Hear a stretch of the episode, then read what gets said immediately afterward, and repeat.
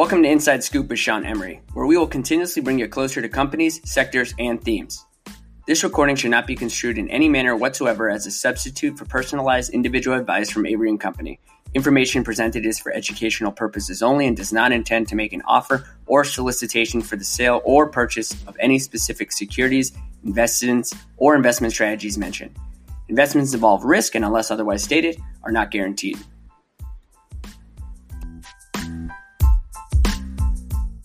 All right. Hey, everyone. So, this is a slightly different version of what are they up to?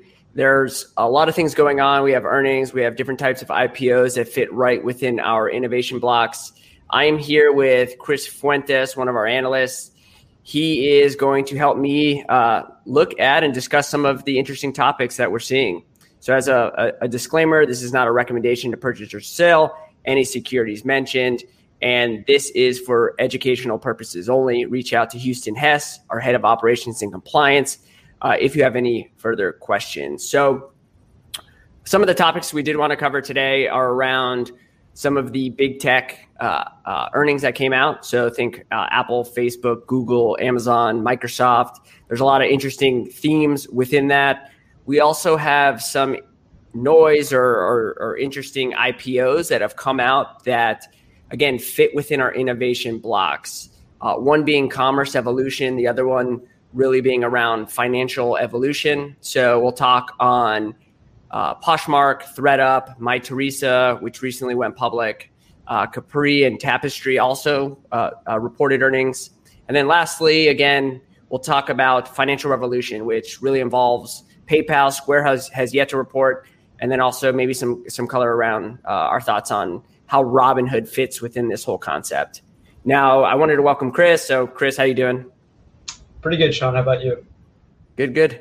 Um, so, busy week for sure. Uh, what I wanted to do, let's kick it off with the the big tech. So, uh, at a high level, I think there was three clear takeaways. Uh, you have simply this the sheer scale uh, of the, and size of these platforms. So, when you take Apple, Amazon, Google, Microsoft, you combine that, you take you have roughly 300 and milli, 300 billion dollars of annualized net income, um, which is the equivalent of uh, essentially the S&P 500.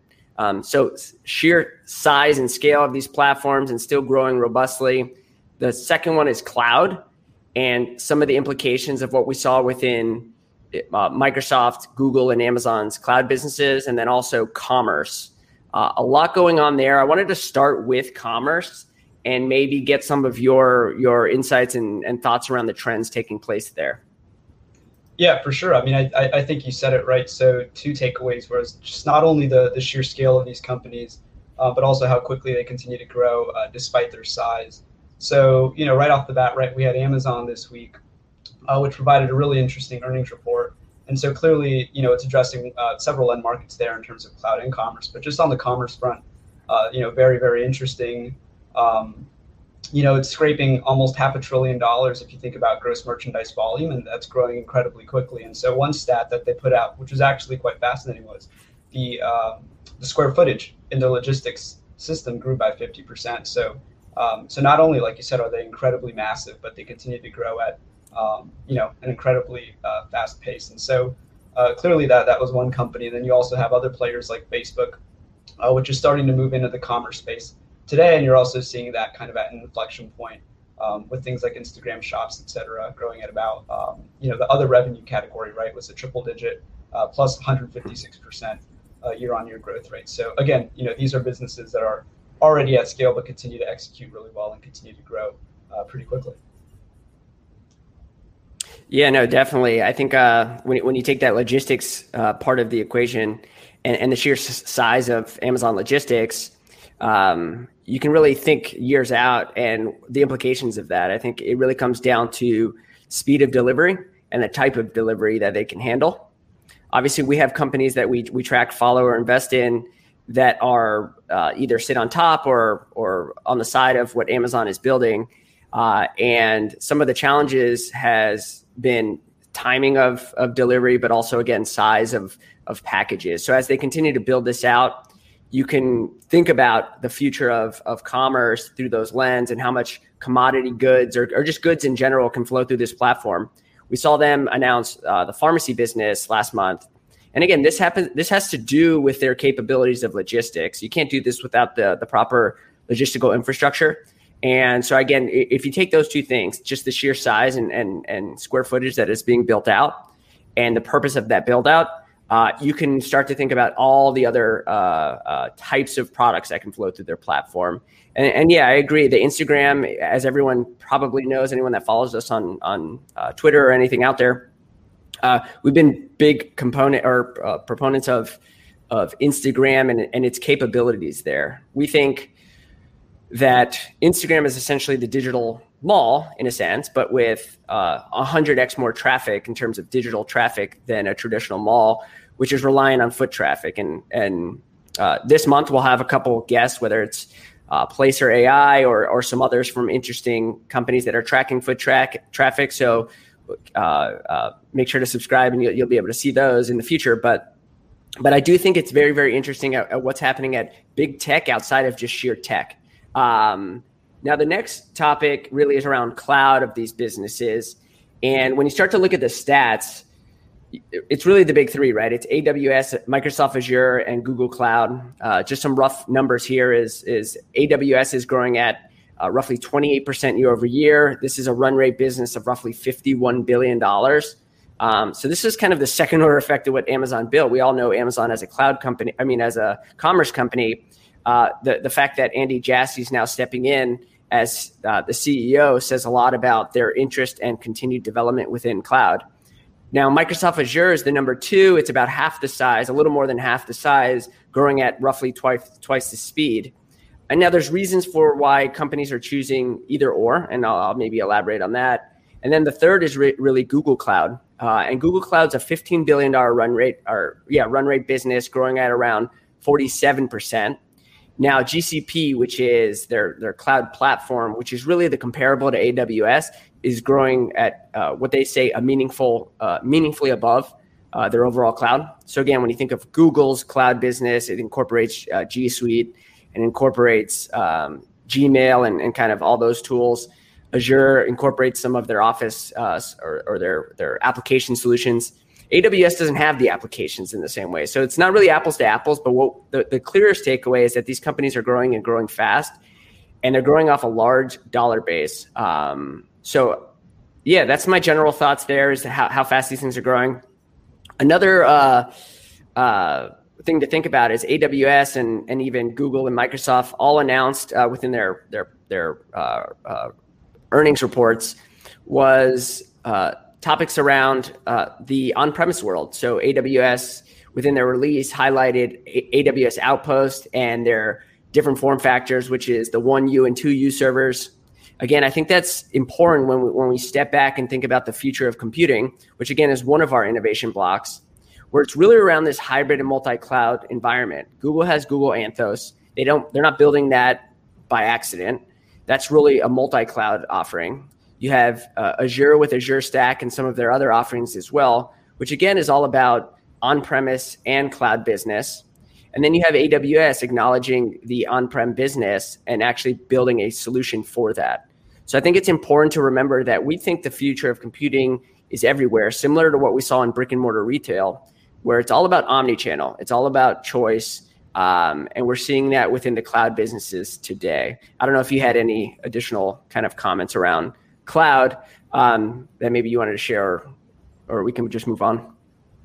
Yeah, no, I mean, I, I think that was really well said, and I think again, right, the big three, um, the whole notion just being more more spend shifting onto the cloud, and, and typically that was just a pure off-premise thesis, and now what you're seeing, yes, is like this um, combination of everything in between as well, so hybrid infrastructure uh, and, and multi-cloud infrastructure, and so. Um, like you said, you know, uh, these companies are releasing new um, new features, new products, new capabilities uh, for their end customers. And uh, at the end of the day, right, uh, AWS was leading the race, and now what we're seeing is kind of um, Microsoft's Azure, GCP, kind of closing that uh, product slash feature slash capability gap. Um, and of course, they're growing at uh, off of much smaller bases relative to AWS, but they're you know they're continuing to grow quickly, and uh, clearly the opportunity remains pretty large. And I think um, you know it looks like that you know in the near future. So Sure. Yeah, yeah. Another thing to highlight quickly is is why people are choosing one over the other. And from everyone we speak with, it, it's really AWS has been the developers platform from from day one, um, where you start launch and, and you, you basically have a, a, massive offering of, of services and and tools at your your arsenal. Um, Azure is really about tapping into their enterprise relationships and those that are already using kind of the product suite of Microsoft um, so it's a really easy, uh, not easy sell, but it's something that uh, there's already brand and trust and loyalty within those systems, uh, and ease of use in terms of deployment. And then third is is Google. Where why why do people choose Google? It's mostly around their ML and, and AI capabilities, um, and that's why people are choosing multi-cloud so they can run different types of applications or, or analyze their type of their data in different uh, kind of um, stacks so that's a really important thing to consider when we think about how and, and the shape of what the future of this competitive environment could look like. Um, yeah, I think that's a pretty good uh, kind of rundown of what's happening in in commerce and cloud at, at the at the high level. Now we didn't touch about Apple because Apple's kind of in its own realm, and Apple, uh, at least for me, it's it's there's different stats, and I'll let you maybe share some, but for me, it's really about the future of Apple, where um, outside of earnings is just simply the concept of them uh, either partnering or joining with um, a car manufacturer, whether it's Hyundai or, or uh, some of the, um, the whispers out there. And what we know about the car market is it's a massive market. It's one of the biggest end markets out there uh, in general, transportation and and um, and and uh, kind of car sales. On top of that, what do we know? We know that their success within the the Apple Watch, uh, the AirPods, um, the the iPhone, obviously still being the bellwether of the business, is that they're highly attached to our physical bodies uh, in uh, what we would consider the future of health. Um, where to be the future of health, we think the the leaders there are going to be uh, connected devices. Um, so when you think of health, which again is one of the largest end markets as well, the future of Apple in terms of successful uh, from an investment point of view is really their success in those two larger end markets, which really um, allows them to pivot and and take what they've built in kind of technology and, and go beyond that. Um, outside of that, like what was some takeaways from you from uh, from from uh, the report? Yeah, no, I mean, I think first of all, right, great quarter, but then also just the at a very high level, right? Just the install base. I think that's been uh, kind of like a developing story over the past. I mean, ever since the company really um, started to pick up the pace, and and it's just reiterated today, right? So their install base just being um, whatever it is. I think 1.6 billion uh, devices out there. Uh, and still quickly. So, like you said, right? So they have all these different end markets and, and clearly very large end markets. And they spoke a little bit about that. I think that was one of the questions in the call. Um, and the whole concept about like how do they go about you know, attacking those end markets. And at the end of the day, uh, basically just leveraging where they are today in terms of the massive scale globally, right? It's not just a domestic story. So thinking about global install base and then thinking about the trajectories and um, in other countries as well, which seems to be really, really positive for them. Um, so just being able to leverage that, plus uh, off of that install base, you have other things, right? Like the App Store, which basically just um, enables all these uh, connected devices to interact with software. Um, so yeah, I mean, I think you know clearly they're in a really strong position, and uh, there's a lot of different ways this can go, and, and they're just going to be leveraging kind of that infrastructure layer position that they currently sit at um, to, to drive all that innovation. Yeah, no, definitely. All right, next up is uh, commerce evolution. So we, we saw Poshmark file and then go public. Um, we had a kind of data of the week that we put out on on Fridays that um, had a couple stats that were uh, uh, interesting and also uh, highlight our interest there. Uh, ThredUp just filed an IP or is filing an IPO, similar uh, concept in kind of this circular uh, economy concept. Uh, and then Mytheresa filed an IPO, and that's all about bringing luxury to digital. Um, I think it was a spin out of, of Neiman Marcus. Um, here, here's a company that was brick and mortar for its whole life until maybe like seven, ten years ago, uh, where they embraced kind of a digital first uh, motion.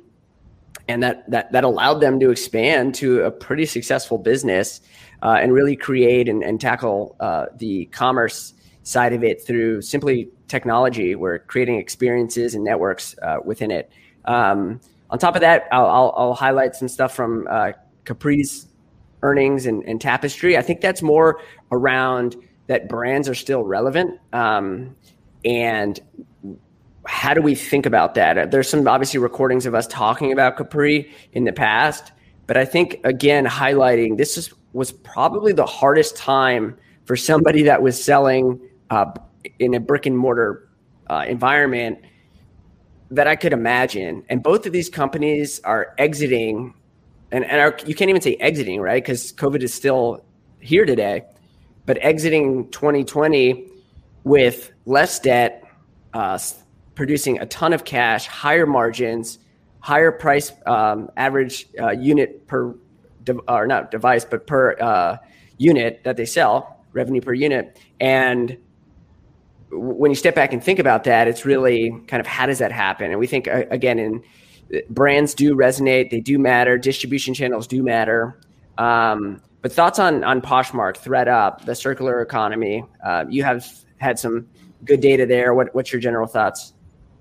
Yeah, so I mean, I think right, just off of um, the general trend in, in, in, online commerce, the whole story has just been about removing friction uh, on the buyer side and on the seller side. So you want to make sure that products have uh, some sort of transparency, validity uh, for buyers. And so Amazon, right, has clearly done that with the review and the rating system. And um, so what we're seeing today, right, is these companies basically just doing the same thing. Uh, and like you said, right, these companies are really, really ingrained in like what we call the circular economy.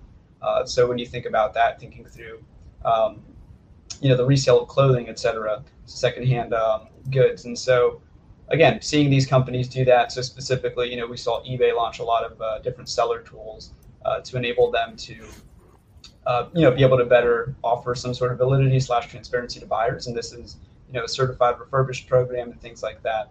Um, and then similar with Poshmark, ThredUp, you know, just trying to remove uh, the friction in getting people to sell their clothing uh, through these platforms. I think Poshmark was pretty fascinating because it took like this social media approach to um, to the commerce problem, and I think uh, you know we'll see if uh, how that works out. But I think uh, it's an interesting angle, and I think honestly it just goes to show how powerful uh, the companies that own like the eyeballs, you know, i.e., Facebook, Google, are, and um, how difficult it is to reinvent a social platform from the ground up.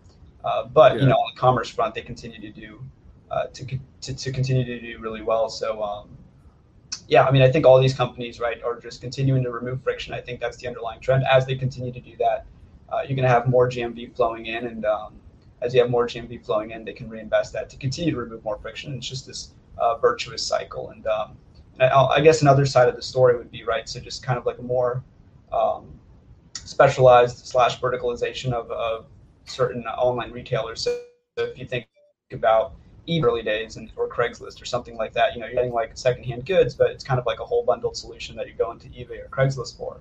And now you're seeing companies like, uh, you know, Poshmark servicing specifically apparel. Um, so you can't really buy a lot of stuff outside of apparel on Poshmark. Um, and then the same thing on ThredUp and, and MyTheresa, right? It's kind of doing it in a different way. So not necessarily by product type, but more so just um, the type of buyer that's going there. So the uh, high value customers that are kind of like buying everyday luxury.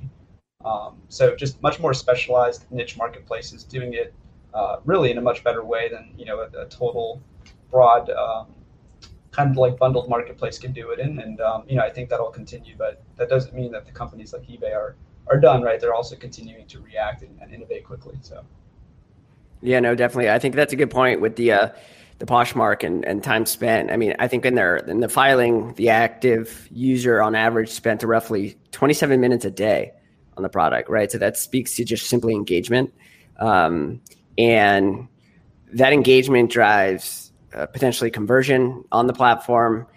And like you said, it's all about removing friction. I mean, if you think of what Poshmark is as a business, it's really something. And again, we're not investors in Poshmark, so uh, just throw that out there. It's it's we're just fascinated with the the, the concepts um, and kind of the opportunity as well. But look, they have a twenty percent take rate. They take twenty percent of each transaction, and it's really the value that they're creating on the transaction side or, or removing that friction Where before it was about cleaning your closet and trying, you had a closet of, of goods and um, the way to sell that had a lot of friction prior to someone like a Poshmark, and they made that experience pretty easy. I mean, the the seller essentially gets a box or a, a prepackaged label that they can stick on a box um, that is paid by the buyer that allows this transaction to that they can go to the post office and essentially drop it and, and move on with their day. And again, it, it sounds simple, but in scale, uh, this is ultimately what they created. And that, that it's they're being rewarded with a 20% take rate on on items above 15 bucks. Um, but also the interest in that as I think one stat that they also threw out there is of all the buyers who activated between kind of 2012 and and I think it was like 2018, 34% of the buyers then activated as sellers by the by the end of the year in 2019. So it's it's not only just buying and selling, but it's actually uh, creating this flywheel that a once a buyer or a seller realizes that they can buy or sell, they actually join this type of um, uh, circular rotating network of buying and selling on the platform. And maybe not for the good of, of actually making money but just for the purpose of finding value um, and as they reduce and create more convenience i think it's just a powerful force that's out there. Um, now the yeah, next I one i wanted to talk about go ahead i said i agree I, I think that was well said Nice. Yeah. So Capri. So if you think about what's happening there, right? It, this, this, was a big margin story quarter for them. Um, it was also a big uh, uh, validation of what they've built on the on the e-commerce side, right? Luxury or mid luxury is traditionally not a. It's it's de- definitely a touch and feel part of the of commerce.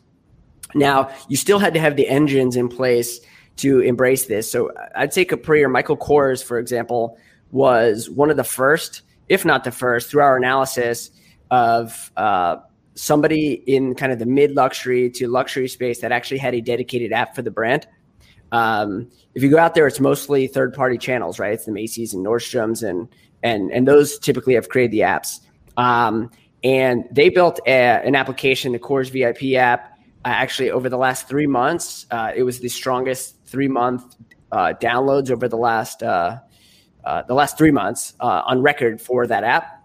Um, and that the quantity of that was roughly half of something like Lululemon. So we're seeing some digital traction. Again, this was done before COVID, and this allowed them to see 65% uh, e-commerce growth, 70% at Michael Kors. Versace saw over 100% uh, e-commerce growth. So again, the engines there were were put in place prior, and again, this speaks to the execution of the management team, but it also speaks to brand, and brand mattered more than ever during during COVID because when you think of purchase intent uh, during a time like COVID, it was you weren't trying to be uh, you weren't trying to take a risk, right? You were trying to buy things you know, um, and brand in online matters more than than ever. Um, because you've already built this trust layer between um, the consumer and your brand. And what does that mean? We saw Tapestry, which owns Coach, uh, Kate Spade, Stuart Weitzman. They reported uh, today on uh, February 4th, and they saw 69% gross margins.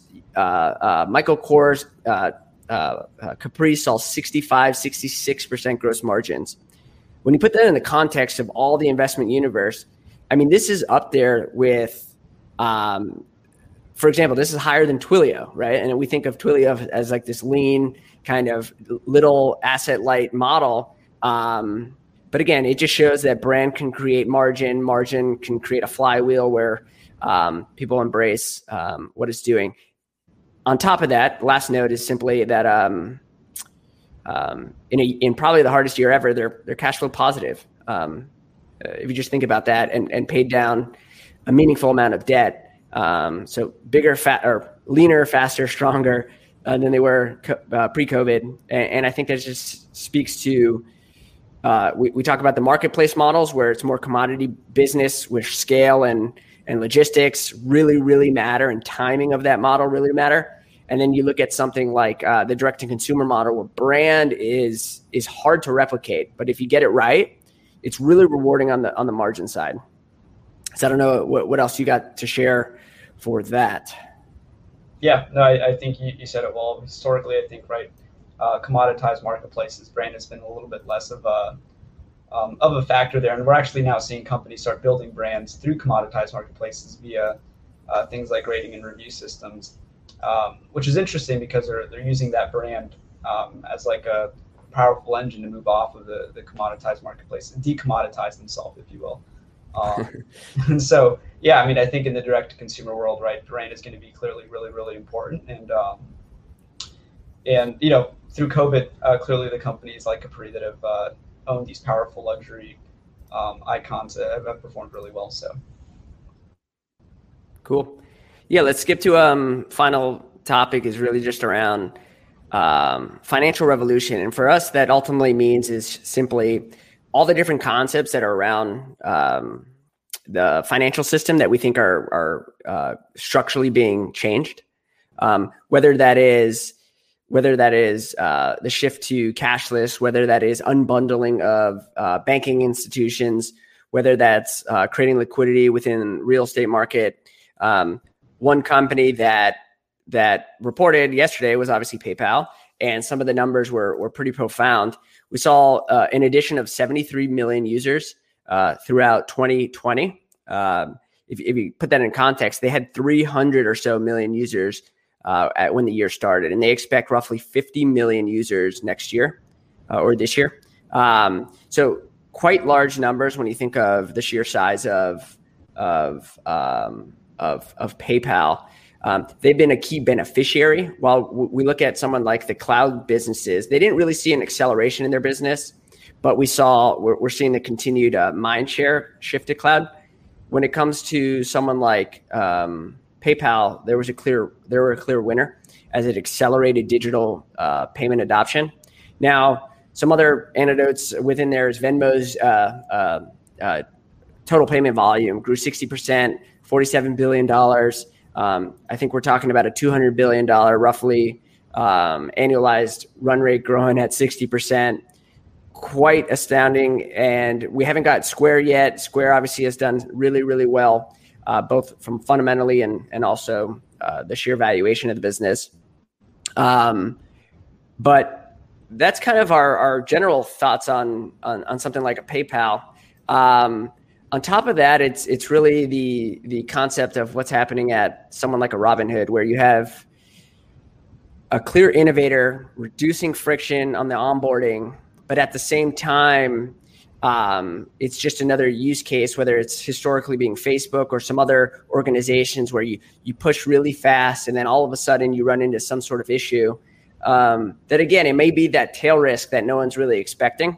Um, but it is that risk that is there and it's it's just the realization that companies can move really really fast um, to take advantage of an opportunity to to remove this friction and be kind of that that leader in the space but these the speed and lack of let's say um, uh, risk analysis of your tails um, could come at your your uh, the success of the business longer term. Now, th- there's a question whether this is some question whether it's a good thing or bad thing. We saw app downloads soar for Robinhood despite despite uh, this. So, someone out there, right? Uh, any news is good news type of um, type type of deal. I think they're going to be running Super Bowl ad campaigns now. Um, they raised three billion dollars kind of overnight. Some of some of that is for uh, uh emergency purposes clearly, uh, and uh, some of that can potentially be used for uh, growth initiatives to take advantage of the the spotlight. Um, I don't know. what's your thoughts on on PayPal? Thoughts on Robinhood, uh, and and anything you got there? Yeah. So um, yeah, PayPal. Right. I mean, I think we're excited to see Square down the road, but um, clearly, uh, just thinking just in terms of consumer merchants continuing to add value there um, in, in that ecosystem, and, and that's kind of evident in the numbers, right? So uh, if you think about product market fit, like you said, um, Venmo GPV kind of growing or TPV growing 60% year over year, uh, you know, billions of dollars and just continuing to grow really, really quickly. And um, clearly the story I think is far from over there. we think about all the other consumer options today and, and all the value that uh, these companies are creating. And one thing I always like to say is that it's very much a dynamic landscape. And so, you know, the PayPal of today, the Venmo of today, and the Cash App of today as well, um, isn't going to be the Cash App of five years from now. And I think we're starting to see that uh, as they move quicker. Uh, you, you, see things like Cash App Borrow on, on the Square side, but then PayPal as well, uh, launching a lot of um, value added services in, in both the consumer and the merchant side. And so, very much developing landscape, and it makes it a little bit more difficult not a lot more difficult for the incumbents to uh, to compete there. And then on Robinhood, like you said, yeah, the past year has seen kind of like breakneck download. So I think I think the numbers were like 14 times whatever Schwab saw. Um, and then other like smaller ones like Webull was actually doing fairly well as well, um, since they only got 3x Webull. And so, yeah, I mean, just thinking through like all these innovators in the space, removing friction in the onboarding process, uh, right? Democratizing finance, I think is like their slogan. Um, and so clearly uh, it, it, makes a lot of sense to move quickly. But then, like you said, there's always the risk at the tail end, and, and nobody really knows what that means or uh, what that entails until sure. what happens. And so, uh, you know, we have yet to see kind of how that's going to play out. But um, yeah. Nice. Yeah. So I think we'll wrap there. I think there was a lot that we covered. Uh, some things that we own, some things that we don't. Again, uh, this was not a recommendation for purchase or selling any of these securities. Uh, but with that, I think that is really it for this version of What Are They Up To? Make sure to subscribe. We have more stuff coming out in terms of content. Uh, we, again, our, our goal is always to share some of our insights and research uh, out there um, and doing so in different types of formats. So make sure to subscribe and have a good weekend. We appreciate it.